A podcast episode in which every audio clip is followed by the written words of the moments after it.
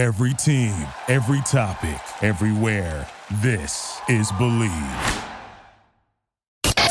It's time. it's time for the Draft Dudes podcast. What's better than this? Your hosts, the Draft Dudes themselves, and co-founders of the Draft Network, Kyle Crabbs and Joe Marino. Guys being dudes on the Draft Dudes podcast, and it starts now. now.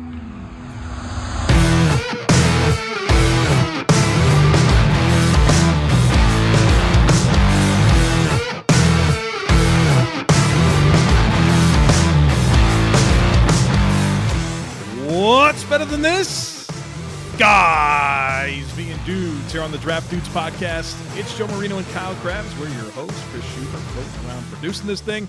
We are all from the Draft Network, and we are brought to you by Bet Online, the number one spot for all your sports wagering information. They've got everything you could want football, baseball, boxing, MMA, esports, live in game betting.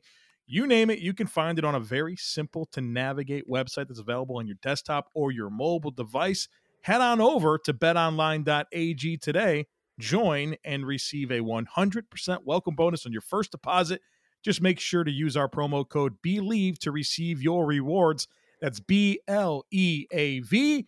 It's Bet Online, and it's where the game starts. Kyle, happy National Sausage Pizza Day to you. Oh, I get down with this. Any kind of meat on a pizza is a winner, as far as I'm concerned. I don't know about you, but oh, big. You, know, you like for... your pepperoni? Yeah, I do. But sausage too, though. Sausage is good. There is such thing as bad sausage that I don't particularly care for, but most times it's a, it's a hit. Just like the crumbled, like the shaved? nuggets. Yeah, those shaved sausage. Shaved. Yeah. Uh, shout out. Uh, uh, no, there's a place down the street from me. Shout out. no, we you got to pay for the shout outs. Uh, but uh, there's a place down the street for me that um, uh, has shaved sausage, you, and I'm a big fan. That is so that's rude. not that's not what happened there. What happened there is Joe didn't want to give it away, so that people didn't know where he lived. That's what happened. The brain fired. And you know like, what? Ah, nope, you're you wrong. What? Forgot the name of the place, Chris. Joe, Joe, for a guy who's in the Bills fan base, gets recognized at an abnormally high rate in Charlotte, North Carolina. It, it well, happened every, everywhere. It, it, was in Tuscaloosa too. Joe got re- recognized on the street in Tuscaloosa as Chris. I'm sure that's yeah. where you were going there. For somebody sure. walked. Somebody walked up and was like, "Hey, Joe, big fan of Locked On Bills." And Kyle and I just looked at each other like, "What the heck's going on here?" And then he was like, "Yeah, hey Kyle, what's up, man? But like, really like Locked On Bills." I actually think he said he, oh. he enjoyed all of our work, so it was it was great meeting some people down in Tuscaloosa for sure. Word association. yes. So I, I, think it, I think it's an important disclaimer. You're going to hear it a little bit later on in the show because Jaime Eisner is going to be joining the show. We're recording the Tuesday show on Monday and Matt Rhule has been fired in the midst of the chaos of us recording the show. So it it has happened already when we're recording the intro, but it did not happen when we were recording the interview with Jaime. You will hear our reaction to that in real time. We will talk about it when we get to the Panthers. I just feel like I have to tell everybody that so they don't feel confused when that's the way the show uh, if only out. if only anybody could have seen this coming. If only. If only. If only happy for Panthers fans. What's yeah, we'll we'll get to it when we get to it. You got to go right. You got thirteen games or twelve games with Steve Steve Wilks now. Yeah. We start with the London game. The Giants. Uh, Joe. Okay, sorry. I should probably. Uh, Joe, are you ready for word association today? I. He's gonna I, have uh, to be. We gotta. Yeah, go. it's do or die. I. I'm ready. Yeah. First game, the Giants go into London. They beat the Packers twenty-seven to twenty-two. Dabes. Culture. I don't feel good about the Packers culture right now. Because the Jair Aaron, eh, comments and all that, and how Aaron well, Rodgers uh, responded. Well, I think Aaron in general is just kind of at the end of his line, right? So he he doesn't give a you know what anymore, and he's dropping f bombs like loud enough for the television microphone to pick it the previous week against New England that you got to snap the f and ball mm-hmm. and just cussing guys out to that degree. And then you look at all the other stuff that's off the football field, and it's you, you took his best pass weapon and, and his favorite wide receiver, and you sent him away. So it's I just this feels like a chemistry experiment that could go awfully awry for Green Bay when it's all said and done. And I guess that's that's an area of concern for me. Kyle, I And heard obviously um, the other side of that coin is the the Giants and, and the positive culture they are instilling under Brian Daboll. yeah, I heard Brian Daboll uh, shout some f bombs as well after the game. Um, a little different. Guessing you didn't see that video. Little different tone to them though. yeah. I'm happy for him, man. Like, could you imagine you're a Denver Broncos fan right now and you're like, we didn't, we didn't want this guy. We, we didn't want Daboll. You know what I mean? Like, like they didn't even sniff him, did right, they? right. Like that was your vision, right? High profile quarterback and a coach. You're going all in, and you get a guy that like is unqualified for the job. I don't know, man. Good for the Giants. Uh, I'm in. I'm a fan um, by association. So uh, go Giants. Uh, Joe, your Buffalo Bills beat the Pittsburgh Steelers 38 to 3 in Kenny Pickett's first start as a uh, starting quarterback in the National Football League. Big plays. Ass kicking. I think we we learned about the value of a, a I guess healthy Gabe Davis to the offense and the big playability that he provides and the field stretching that he provides. Um, the Bills the last couple weeks, uh, well, they missed him I think three weeks ago. In the last two, he tried to play with, with kind of a one leg, honestly, with the way he was running his routes. It felt like he was the most most healthy he's been and made some game changing plays down the field, which is big for the Bills offense. The at what week do we officially start the eulogy for the Mike Tomlin has never had a mm. losing season statistic? When he gets the ninth loss, right? We got to right, give him his but full but due. here's the thing it it ain't gonna be long yeah. with how this team looked and has looked in a one and four start. Their games had been competitive before this, but yeah, they don't. They're missing a lot of stuff, man. You got a tough script. They have to. I like limited. Kenny's going to be okay though. I think. Long term, Yeah, I think he's going to be okay, man. They moved the pocket. He made good throws. uh, so. This this so this year very quickly just becomes get Kenny out there, evaluate him, figure out how to what pieces you need around him to maximize him. Yep, just fail forward, right? That's a phrase you said to me like seven years ago. I haven't forgot it, and uh, I think that's a, a big part of this year for Kenny. Get it all out this year, learn the game, get the reps, and retool and get ready to go next year. The Chargers beat the Browns 30 to 28. Austin Ekeler, man, this guy had a game. He's back. That's mine. He's back. Remember all remember all the concern about Ekeler for the first what was it three weeks of the year? He was like, I know there's a big fantasy discussion on, on how quiet he's been, and I, we even touched on Ekeler for no one cares about your fantasy team a couple weeks back. Yep. He back. Welcome back. What, what did you did you see Keenan Allen's tweets during the game? Like what he's saying, what are we doing, and all that type of stuff.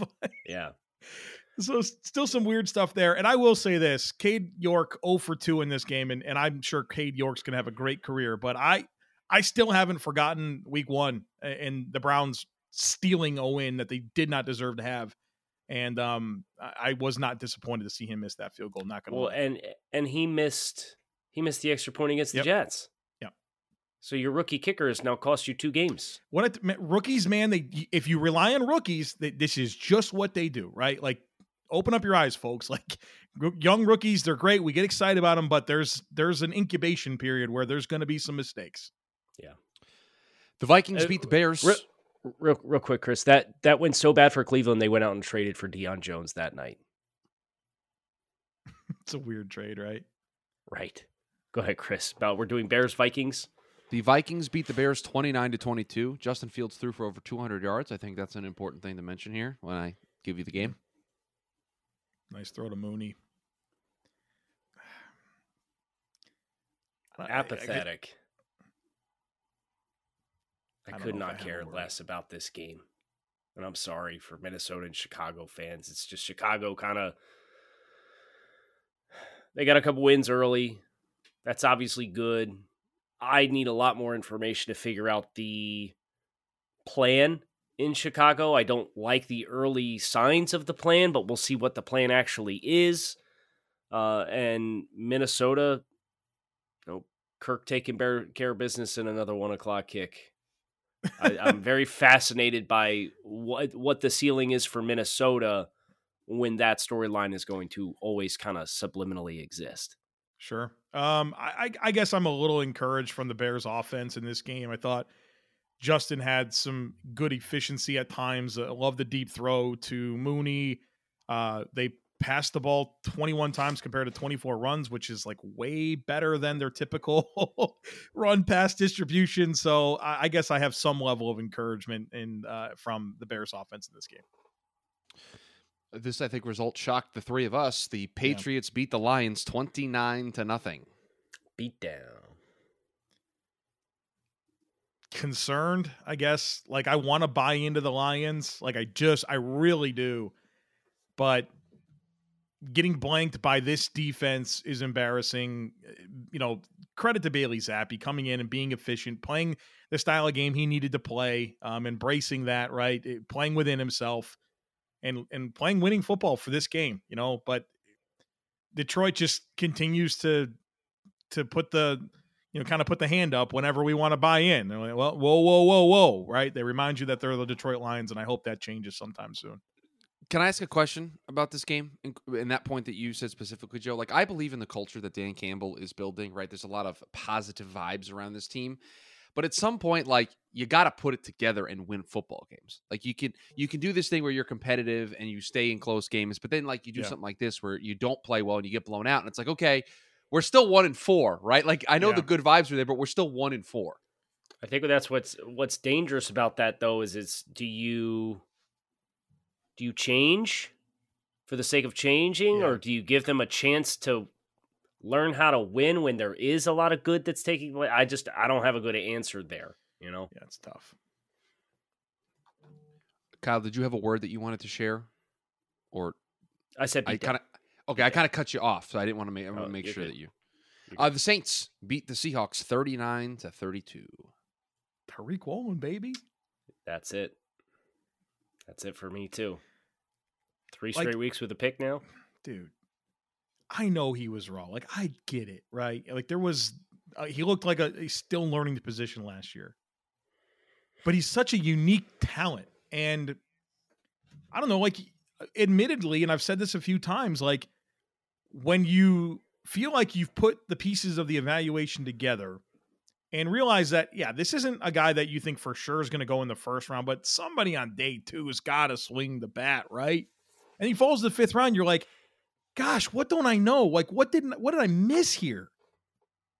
And the answer is the NFL made a mistake by letting him fall to the fifth round. Sometimes it just is that. Congrats to the Saints for winning the game. Best wishes to uh, Chris Olave. That yeah, it was scary. Yeah.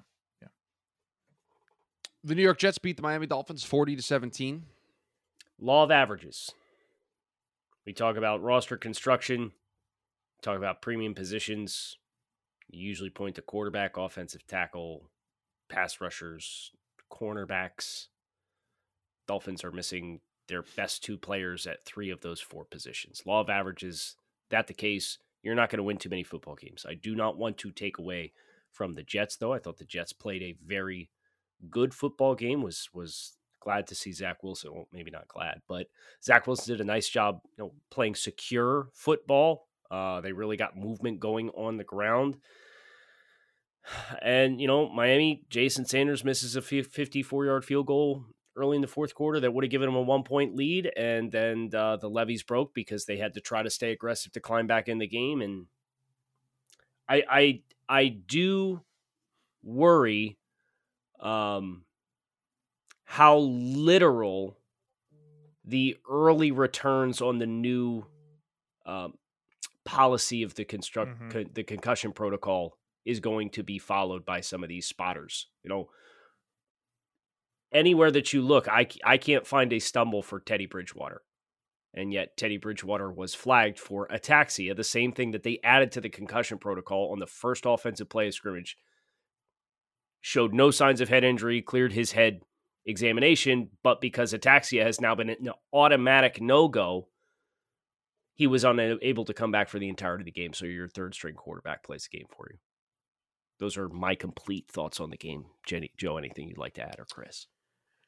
I, I think my biggest takeaway from this game is that I, both teams had some success rushing the football, and I think that's important for both of them, right? Uh, for where they're going to head moving forward and what they need um, to to stay competitive, right? We're talking about two teams with winning records right now through five games, and I think that that consistency running the football needs to be a staple moving forward.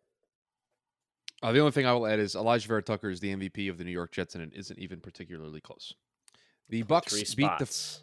He's played Three left tackle, right tackle, right guard after playing left guard a year ago, and he didn't give up a single pressure yesterday. He's the MVP of the football team through five. Good weeks. player, The Bucks beat the Falcons twenty-one to fifteen. criminal, criminal. Joke. You can't. It's, it's not roughing the passer. It's not roughing the passer. We if we cannot live in a world where that's roughing the passer. If Jerome Boger wants to know what getting roughed up is, come to my house, Jerome. I'll integrity of the game of football at stake here, just- bro. Did you just threaten an NFL official? I on the pod did. Throw No, I- hands, man. I It's like what Kyle said there. I like what Kyle said there because as we've considered the range of discipline that exists in the NFL, it's the ones that the integrity of the game is on the line that get the harshest punishment. Hello, Calvin Ridley. What happened in that game that Grady Jarrett got called for roughing is what Kyle said. There, there, I call into question the integrity of the game. Complete, complete nonsense. Tom And Brady said a- it best after the game. I, I don't, I don't throw the flags. Tom's also a little goofy for sitting there consistently like swiping at guys and kicking guys off of him when he's down on the ground. Yeah, yeah, he's been doing that for a Well, while. get, yeah. get get after your offensive lineman, man. Don't get mad at the It's fine, defense. Don't, don't kick Grady Jarrett up off of you because you got thrown to the ground. Garbage. The Titans beat the Commanders twenty-one to seventeen. Dyami Brown made a play. He had over 100 yards receiving, didn't he? yeah, had he made two plays. He heard Amon-Ra St. Brown calling his ass out. I know the Titans won the game, but I, but as uh, the purpose of word associ- association is like that prevailing number one thought that comes up right from the game. We're not here to tell you everything that happened, right? It's how we feel, what we're remembering, and I'm remembering Dyami Brown making a couple of plays in this game, and good for him. Look at Joe explaining how word association works. I'm Well, I had to you. justify, like, could you It's the imagine you're a integrity of the Titans segment. fan? Integrity yeah, of the segment. exactly. You're a Titans fan. You're like, oh, when are they gonna get to Titans Commanders? What are they gonna say about my team? And I'm like, here I am talking about this receiver that had a couple of nice plays in a losing effort. Like I would, I would feel some type of way about that. So I had to explain myself. I, I don't know, Titans fans. You won the game the way you expect to win the game. You're on the ball with Derrick Henry. It's a close game. You win. Like what? Well, and Carson Wentz with the backbreaker at the at Right. the end, right? The pick, like Carson Wentz being Carson Wentz, but good for Dyami. The Texans uh, trying to break my heart here. They beat the Jaguars thirteen to six. uh, got to learn to win, right? Learning to win. That's in in young football team Jacksonville. Another another one of those teams that said whoa whoa whoa to us, right? Kind of buying in, liking what you're doing. Young talent on defense. Uh, Doug Pederson, Trevor Lawrence making steps. This is just a good reminder, a good humbling reminder of eh, you, you got to learn to win. You got to be consistent, and the Jags are still a young football team. Dameon Pierce is a beast. Good Draft lord, dudes right? alum. Draft Dameon dudes Pierce. alumni Dameon Pierce credited with 17 forced missed tackles, 17 broken tackles in one game. Just an absolute savage human being. I love it. The 49ers beat the Panthers 37 to 15, but I don't think that's what we're going to be talking about here, gentlemen. Nah, nah, nah, nah. nah, nah, nah, nah. Hey, hey, hey. hey. Good Goodbye.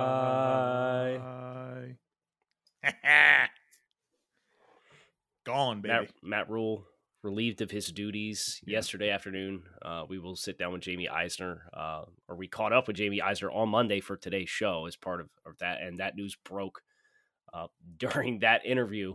Uh, so you'll you'll get to hear our authentic knee jerk reaction uh, to that. But yeah, it, I don't know. I, I have a hard time feeling sorry for the outcome here because like we all kind of saw this coming, and there there was uh, just from a big picture perspective, I think Matt Rhule is a coach that would really benefit going back to the college level and, quite frankly, staying there. Oh God, yes. Like never. Let's It's not do over for him in the NFL. And he's also getting a forty million dollar checks coming his Right. way. here. Oh, Like, yeah. So Like Poor I, Matt. I always feel, I always feel for people when they lose their job because it's their dream to coach in the NFL. But like, it's He's not good. like it's not worst case scenario for Matt. He's going to get forty million dollars, and he's going to be one of the top college candidates. Yeah. So it's like he's still going to be able to coach football. I, I'm excited to see what happens here because my knee jerk is I'm happy for Panthers fans. You know, better days are coming.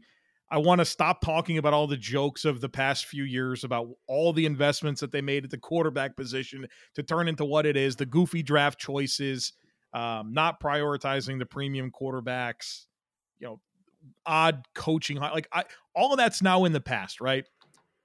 But my ability to move on is predicated on who they hire and how they approach this next phase. Tear it down. Right? Like don't put a band-aid on it. The only thing worse than no rebuild is a half rebuild. Yeah, just don't do that. If you want to have a friggin' chance in this league, and and you already you can't fire the owner. I'm concerned about Dave Tepper. I've said that a million times. But I think we're going to learn a lot about the direction and like what his appetite is to get this thing right by who they hire. And so this is going to be fascinating to see how it plays. out. What's your what's your confidence level that that ha- the actual full teardown happens? Oh, I mean, God. I'm, I'm not going to ask you the success level of a rebuild Yeah, because there's right. so many variables that like it's impossible to gauge. But what's your confidence level that they'll say, you know what, if a new coach. uh, Do you hire a GM first? Do you hire a coach first? Is Scott Fitterer going to stay? Like, how, what's that going to look like in your mind? What do you think the most likely outcome is? Well, I have a great level of concern, Kyle, because as we know and, and we've mentioned several times in this podcast, the Panthers wrote a note to the PSL owners owners and said, "Look, hey, this is going to get worse before it gets better. We're going to tear it down." He said, "We're going to do this." He he he he. Their their messaging was be patient, right? And then they they didn't do it, right? They didn't stick to the plan. And so I do have a great level of concern about how they're going to execute moving forward. And maybe it's you, you you learn right? You learn from that and you do it right this time around. Um but yeah by looking back at that and looking at kind of the the Pittsburgh Steelers background of Dave Tepper and never really being part of that there right? Everything's always fine. They're always good. They're always at least decent. You know what does he have to point to in his career involvement with football that suggests that this is something he knows how to undertake? So yeah I have concerns about it The Cowboys beat the Rams 22 to 10, setting up a fantastic showdown because of what the Eagles did. We'll get to them in a second. We get Cowboys Eagles Sunday night football this week. yeah Bills Chiefs Trenches. at 4:30 and then you get Eagles Cowboys this is a big Sunday Trenches. Dallas owned them. Does anybody want to win the NFC West? I did this on the TDN Daily Show yesterday, but does anybody want to win it? The 49ers? 49ers. Okay. So uh, I'm going to do a classic Kyle thing here. Did we learn more about the Rams or the Cowboys in this game? I don't know that we learned anything about either team that we didn't already know. Dallas is better when they commit to running the football, and the Rams don't have anything on the line of scrimmage. So we're gonna the the true test. The the the are the Cowboys like Next week. Cape Next right? week. It's next week. Can can they affect Jalen Hurts? Right? Like they've and I would be affected willing to other I'd, quarterbacks. I'd be willing to back Dak, be willing to bet Dak Prescott is back for that game because they pushed hard for him to play against the Rams. Uh, Hope he is. correct, Chris. Correct me if I'm wrong. The, the Rams scored ten points. Uh, that is correct. 10 points, yes. Yeah, and the touchdown was a 75 yard catch and run for Cooper Kupp. That was an explosive play by. I mean, he looked like he had some gas. he- right? he Looked hit a nice. He's second got, gear. He's, he's Yeah. got juice, but yeah, like no sustained drives, huh? This this team might be eight and nine at the end of the year with the, on the rate that Rams? we're on. Yeah, Yeah, it's tough. The Eagles stay as the lone unbeaten in the National Football League. They beat the Cardinals 20 to 17. they are who we thought they were, and that applies to both teams. I like that. Car- Cardinals gave it away at the end with bad coaching and bad awareness and bad situational football, and Jalen Hurts I- just continues to be a mismatch that you, you really struggle to account for all of the outcomes with his athleticism on every play. You guys know how critical I am of the Cardinals. Uh, I don't think we're being critical enough of the decision making to slide there. Oh, I haven't spoken yet. because between that, the missed throw that he had on that outbreaking pattern, like I don't know. I just this is just not a winning situation, right? Like you don't have it between Cliff, Keim, and Kyler. Like you have some problems. And I don't believe in those people to be a consistently winning trio. Just don't I like guess the the thing- makeup of this team. I, where, where's the where's the explosive offense that I was promised? Seventeen points this week. They scored only Don't have any twenty wide six a week ago. Receivers. They have no wide receiver. I, I get you got Hollywood Brown. That's fine. You got no wide receivers. So this the entire holdup for the offense is because DeAndre Hopkins is suspended. Then we have we have a poorly we have a poorly constructed But- team. Then Like we know we know that to be the case, though. How do we? But why do we? I I'm not willing to give him that. I'm not. There's other quarterbacks out there that don't have receivers, and I don't feel like we give them this much of a leash. I just was I was promised Kyler Murray being an MVP candidate be, with Cliff Kingsbury as this offensive genius, and I I I where is it? I'd like to see it. That's not who he is, man. They got some problems there in Arizona. Yeah. The last game of the day. Speaking of people who don't have problems, Justin Tucker and the Rams and the Ravens beat the Bengals 19 to 17 on Sunday Night Football. I love what Justin Tucker said after the game. Oh, dude, he such a team player, like great leader. I'm a system kicker. It's all about the 1.3 seconds from the snap to the hold. J- Jordan Stout's first ever game winning hold. Are you kidding me? That's You- would- leadership, would, man. Would you still not trade a top fifty pick Oh, for this not man? a damn chance. I'm trading Oh, first round. you- no, I'm not I said trading top fifty. I said top fifty. anything. You you're a schmuck. You know that. That's fine. I'm not. I'm not going to trade. for You're gonna sit Not here and ooze over Justin Tucker, but you you wouldn't Yeah. trade quote anything, nothing. anything, nothing. nothing. Unless you I, would trade I- nothing I'll give a for caveat. Justin if I'm a Tucker.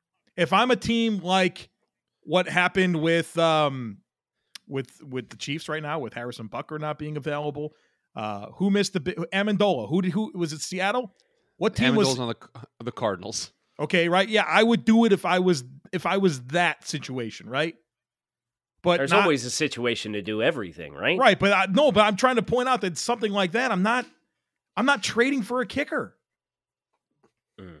because it's not required to you don't have to do that to get a good kicker like look at where all the good kickers in the league came from i did this experiment they're all day three picks find the right but Ju- one But Ju- I don't think it's fair to put Justin Tucker in the bucket with everybody. i don't think it's fair to ask me if i would trade a top 50 pick for him like i can i can appreciate what he is as a player and not have to give a premium draft pick for him This this might be a hot take, but I feel comfortable saying this. Tucker's the best kicker to ever do it.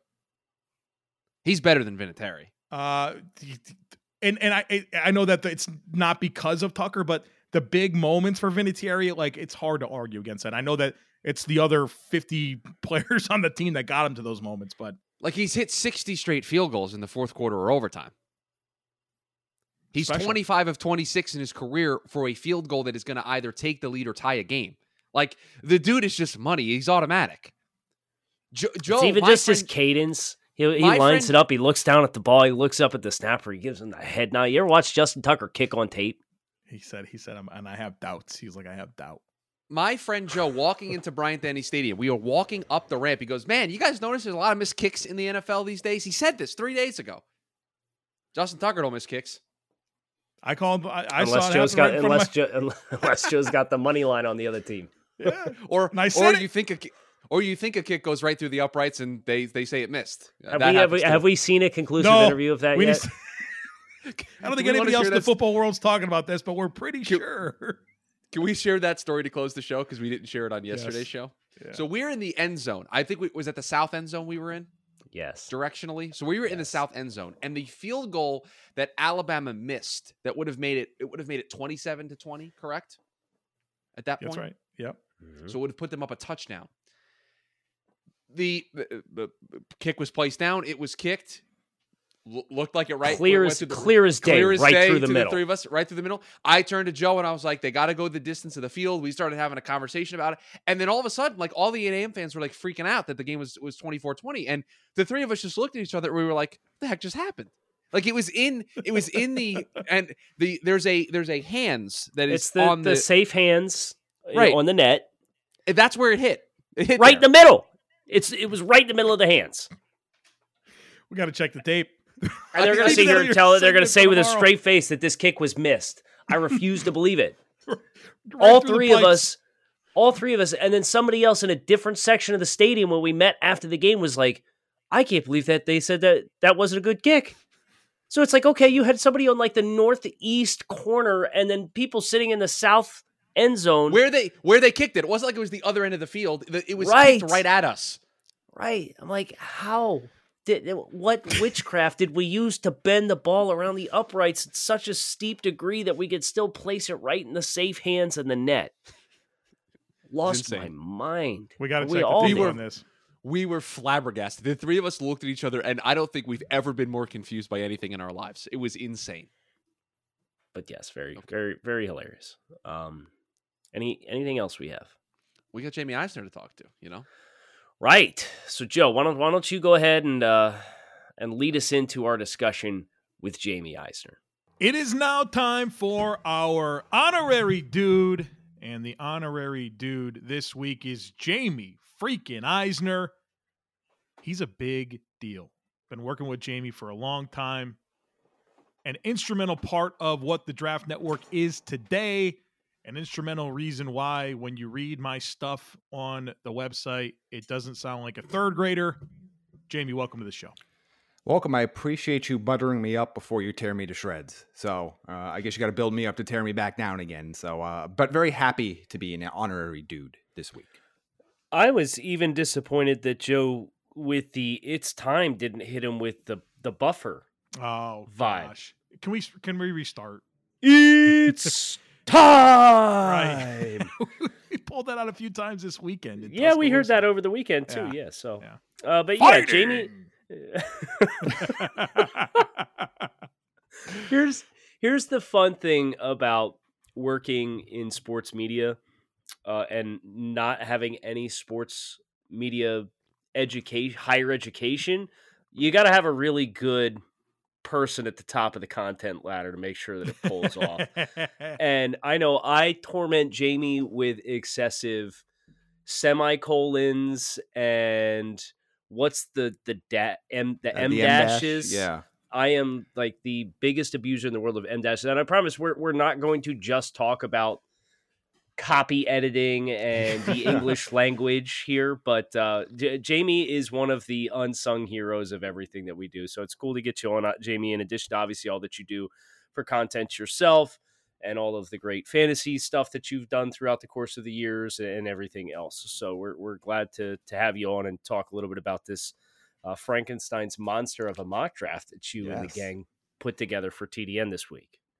Yeah. So it Jaime, was. how much uh, of this was just Sorry, go ahead, Joe. I was like, there's just an interesting mix because we did a live draft. I don't know if you guys knew that. We we set up a, a No. content meeting. We did a live draft. Nobody, we didn't do like a slow draft or picks in advance. We all found out each other's picks as they happened, and it was kind of a, a conglomeration of four, you know five different people drafting. So you got a lot of different philosophies across the board. so were you guys like all in the same chat? Was it video talking through it, all that type Yeah. of stuff? Or Yeah, Oh. uh, and, and even the uh, even Queen Bee Paige Dimakos joined in a little bit uh, to kind of sit in the background and kind of hear what we were saying. She she popped in as well. But yes, this was literally like we opened up Discord, turned on our videos, and we we did a live draft. And nobody knew. And I mean, I knew I took the number one pick. I knew I was gonna shake things up at the very top, and wanted to see how the rest of the team reacted on their feet. Jaime, What did was- you listen to Draft Dudes on Monday? I did. So you heard our reaction, and of course the ooh TDN finally has a Bryce Young number one overall mock draft because that's kind of been like a running shtick internally in in when that would happen and if that would happen and uh, how much of that was in your head or do you do you envision uh, Jalen Milroe performance kind of helping Bryce Young's perception and what he's able to do in the same offensive infrastructure like talk to us a little about the! Okay. what Matt Rhule's been fired. Wow. Well, well, spoiler alert. Uh, we are recording on Monday, October 10th. it is 11:09, and we can also talk about this because J- Jaime's plenty privy to the uh, TDN centered discussions around Matt Rhule. But I guess Jaime, finish that thought on Bryce Young, and then if we want to let the Carolina Panthers dominate yet another episode of Draft Dudes, we can do it after after I hear your thoughts on Bryce Young because that was of, of course a very interesting pick. Wanted to hear your thoughts. Yeah, I mean, it was a, a combination of a few different things. It was one, uh, I still believe at the end of the day, we know how draft season goes, and we know the QBs are going to get talked up to the very top of the draft as they always do. And if Houston is picking there, uh, I, you know, Davis Mills, I think is a is fine to be in the league, but I don't think he's one of the the 32 best starters, and nor is he somebody that prevents you from taking uh, a top quarterback. So uh, you know, I thought that combination of that, you know, the way the Alabama offense looked markedly different without Bryce Young out there, uh, and the fact that I kind of, I'm not going to lie, I wanted to shake things up a little bit at the top. You know, we've had Will Anderson as the number one pick, and everything kind of follows suit from there. Uh, and I think this was kind of a good exercise in seeing the domino effect of okay, what happens if you know what we see in this coming draft is similar to what we've seen in past drafts, where one or two QBs dominate at the top how do the rest of these pieces fall? And I kind of wanted to see, especially this early in the process, what that would look like. Jaime, I've participated in a few group mock drafts that were done in real time together, and I know that there's always those those picks that there's the big reaction to that everybody kind of loses their mind. And so as you reflect on the process of putting this together, what was that pick? I mean, maybe it was Bryce Young, but throughout this draft where everyone was like, you know, big wide eyed based on the selection? I think the first one that comes to mind is Jaelyn Duncan at three. You know, in mm-hmm. this case, you have Young and Stroud as the first two QBs off the board. I think we can all understand the thought process there to Houston and to Seattle, respectively. But, you know, look, the Bears need a lot, and I know they need a lot on offense, but are they in a position as a franchise, if they're picking in that spot, to truly pass on the best player available? Um, and Jack, who, you know, lives here in Chicago, so he he's very tapped into this market. Said, you know, we he would hope that the Bears would continue to build that offense and build around Justin Fields and and fix their offensive line and build it up even more. But that was the one pick I think that really surprised people. Um, and then obviously as we got later in, in the draft, uh, it was I think the the Zay Flowers pick to Kansas City because he's just not a guy that we have seen in this in first round mocks here at TDN yet. He's obviously having a sensational season, and you know, a couple weeks ago was dominating the highlight reels.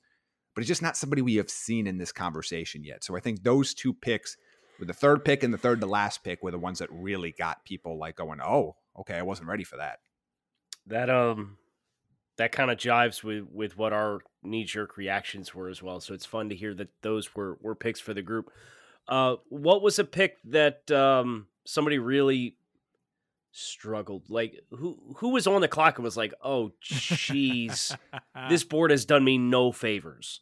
So there's actually two of them, and I think one of them was more of a struggle. I want to point it out because on the podcast yesterday, and hopefully all your listeners have already listened to that. If if not, please go back and listen to it, and if you have, go back and download it again.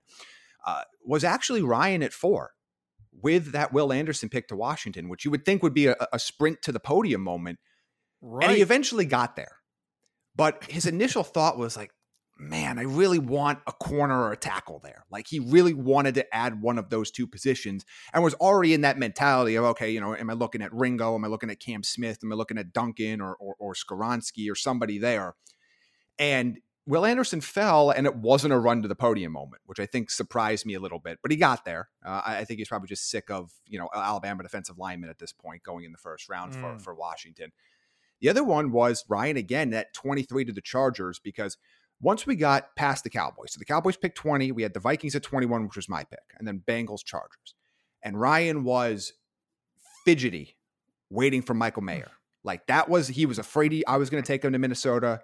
And then Jack ends up taking him with the next pick to 22. So Ryan had to kind of sit back and think and think. And he eventually just said, you know what? They need this skill set. They need this player. And I know it's it's a fit you guys talked about liking on the show yesterday, and that's Darnell Washington to the Chargers. He eventually said, you know what, screw it. Even though it's not the tight end I was hoping for, that's an area of need and a player that fits. Obviously, a slightly different type of a player, but a player that fits a need for this offense. So that was one where he took a while to kind of get back to it. It was definitely his consolation prize, but he seemed pretty happy with it at the end yeah, those are two of my two of my favorite picks in the entire mock draft. Were, were, were those two?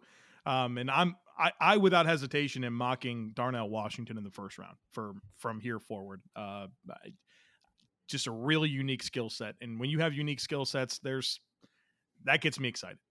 Uh, how much of this, from your perspective, Jaime, was you wanted to create some chaos? I mean, Bryce Young at one, you did the Jaren Hall thing for the Bucs. Um, it felt like there was some Jaime specials baked into this. I mean, was that intentional? Yes. Um, I do think the Bryce Young one was, like I said, half and half. Like it was half intentional to mix things up, but I do think it's not out of the realm of possibility or or whatever QB one of choice is in that spot. You know, I, I still think until we see it, a quarterback's always going to be in my mind the favorite to go number one overall, except in rare circumstances like we saw this past year when none of the quarterbacks deserve to even be in that conversation. The Jaren Hall one was 100% me forcing it. And I know Kyle mentioned that on the show yesterday. My thought process there was I, I you know that that's always a corner spot for them. Um, and, and you'll you'll see corner or you'll see edge rusher or something for them. You know, my thought was maybe they take a shot at a quarterback. If Tom Brady doesn't come back to them next year, whether it's retirement or wants to go somewhere else, they can't go to war with Kyle Trask as their QB1. They just can't. So odds are they're probably going to be a player in the free agent market or the trade market for somebody. But right now, we don't know who that somebody is, and they don't have a quarterback on their roster. So, and it's not going to be Kyle Trask. So I went, you know what? Let me try to get them somebody. Let, let's get a name that hasn't been in this mock because I, I'm, I don't think Anthony Richardson at this point, at least at this point in the process, looks like a first round quarterback. Um, and I'm not saying Jaren Hall is looks like a first round quarterback yet, but I think he's more likely to come out than Anthony Richardson is at this point. Mm-hmm. I'm intrigued by his skill set, intrigued by his name. But yes, that one was 100% a chaos pick because the odds are they'll probably take a corner there. But I was like, all right, all these corners have come off in front. I don't want to do this again and just get them the the sixth best corner on the board. And let's make it a little spicy. Uh, shout out to Keith Sanchez um, because he's got, I think he's got a phrase here that he's he's dropped to the TDN staff. Can't go to war with him and yep. we are just gonna Stealing find it. yeah, all the time. So as you hear that piece of lingo enter the uh, the draft network vocabulary, especially to our TDN uh, Discord premium members, uh, it's so good, um, and so we'll be dropping it quite a bit. Um, okay, so Jaime, you mentioned the Kyle Trask Tampa Bay situation, and obviously we took a big swing on a quarterback, and a, a Jack McKessy really ruined probably Tampa's dreams of getting a toolsy quarterback there in uh, Cameron Ward when he drafted him in the top 10, which I appreciate. Big fan of Cameron Ward, but regardless. You also have a very big presence on the betting side of things. Yes. And I wanted to use this opportunity to look at Tampa and kind of get your gauge on um as you look forward who do you think are going to be some of the candidates that we could see getting odds to be Tampa Bay's next starting quarterback after Tom Brady? Yeah, I, think you're looking at some of the you know the obvious names that are going to be available. You know the Jimmy Garoppolo's of the world. I, I, think is one that you're gonna you're gonna hear. You'll probably hear Baker Mayfield's name come back up again, given how things have gone in Carolina, and not that he's a great option necessarily, but like he was connected with that staff prior to the trade to Carolina. You know, I, I don't know if they're going to be in on any of these other big names that could potentially be available. Um, you know, we, we look at you're trying to see like where some of these quarterbacks could fall. Is Derek Carr going to be a long term option there? Is Ryan Tannehill going to be in Tennessee? Uh, but uh, to me, they're they're kind of in a rough spot where and and they understand what they do. They understand that they're they're going all in, you know, in this window, and they got one ring already, and they're hoping to compete for another one this year. But eh, there's not going to be a lot of great options available to them that are trustworthy. You know, I mean, what is Daniel Jones' future in New York? You know, going out of this year, but is you feel super comfortable even on a on a two year deal? Do you feel comfortable trying to pry the last year out of Mitch Trubisky away from Pittsburgh after mm. they've made this move, after what he's done? Like, there's just a lot of just, you're going to be grabbing somebody that just isn't proven. So if you're going to do that anyway, I think that's where this kind of conversation goes from the quarterback standpoint of I just don't know who their savior is going to be. Like I, I, I can't think of a name of somebody that I feel that is anything more than at best a low end starting caliber. And I'm talking like low end, like Tannehill and those type of guys that are you always kind of looking to upgrade and replace anyway. Jaime, I always enjoy your football perspective. Uh, I think you see things very well, and I learn a lot from listening to your football opinions. And so I want to get a little pulse check or a vibe check for you on the Denver Broncos, specifically with Nathaniel Hackett and what we've seen from him and, and Russell Wilson. Obviously, there's a, a sample size of good play of Russell Wilson, and there's you know a new team and all that type of stuff. But it feels like goodwill is going down the drain very quickly for Denver what's the right perspective to have when you're evaluating that situation? It's such a tough situation because when you make a move like Denver did, you are expecting immediate results. And unfortunately and unfortunately, we have been spoiled by Tom Brady goes to Tampa, immediately wins a Super Bowl. Matthew Stafford traded to the Rams, immediately wins a Super Bowl. Mm. There's that expectation that you trade for that level of a quarterback and I think going into this year, you probably would have put Russell Wilson between those two in terms of where your quarterback hierarchy rankings would have been before the season began. So the thought is, especially with the way that that receiving corps looks, even without Tim Patrick, who's missed the year, you have Sutton, you have Jeudy. Uh, you know, you you thought Albert O was going to be a thing. You love your two backs. The offensive line's been up and down in the last couple years, but you at least thought it would be okay for you, and the defense was was young and up and coming like we talked ourselves, and I say we, the collective we, into the Broncos being quote unquote a quarterback away all last season. I mean, I mean, we with with Teddy Bridgewater and Drew Lock, we kept saying all they need is that quarterback, and this is a Super Bowl team. And you know, when so when Russ comes in, I don't think it's unreasonable for the fan base to go, okay, we've got these other pieces. We trade all our assets for this quarterback. We are a Super Bowl contender, and they are just so hard to watch like they're not even they're not even pleasing to watch. Like like when the Chargers would miss expectations in years past, at least they were fun to watch. Like mm. this team is a chore to get through the game, and it's partly on on, on Hackett, it's partly on, a, on an inexperienced coaching staff. It's a lot of it's on Russell Wilson as well. And you know the dirty little secret that doesn't get talked about with Russ a lot is that he hasn't put together a complete season in some time. We have seen him get really uh, come out of the gates extremely hot, light up the league, MVP candidate. And we've seen that offense in Seattle the last couple years really taper off in the second half of the season for a number of different reasons, whether it's Russell Wilson not going over the middle of the field, whether it's teams catching up to them, you know, whether it's him feeling like he's got to play hero ball and getting out of his game.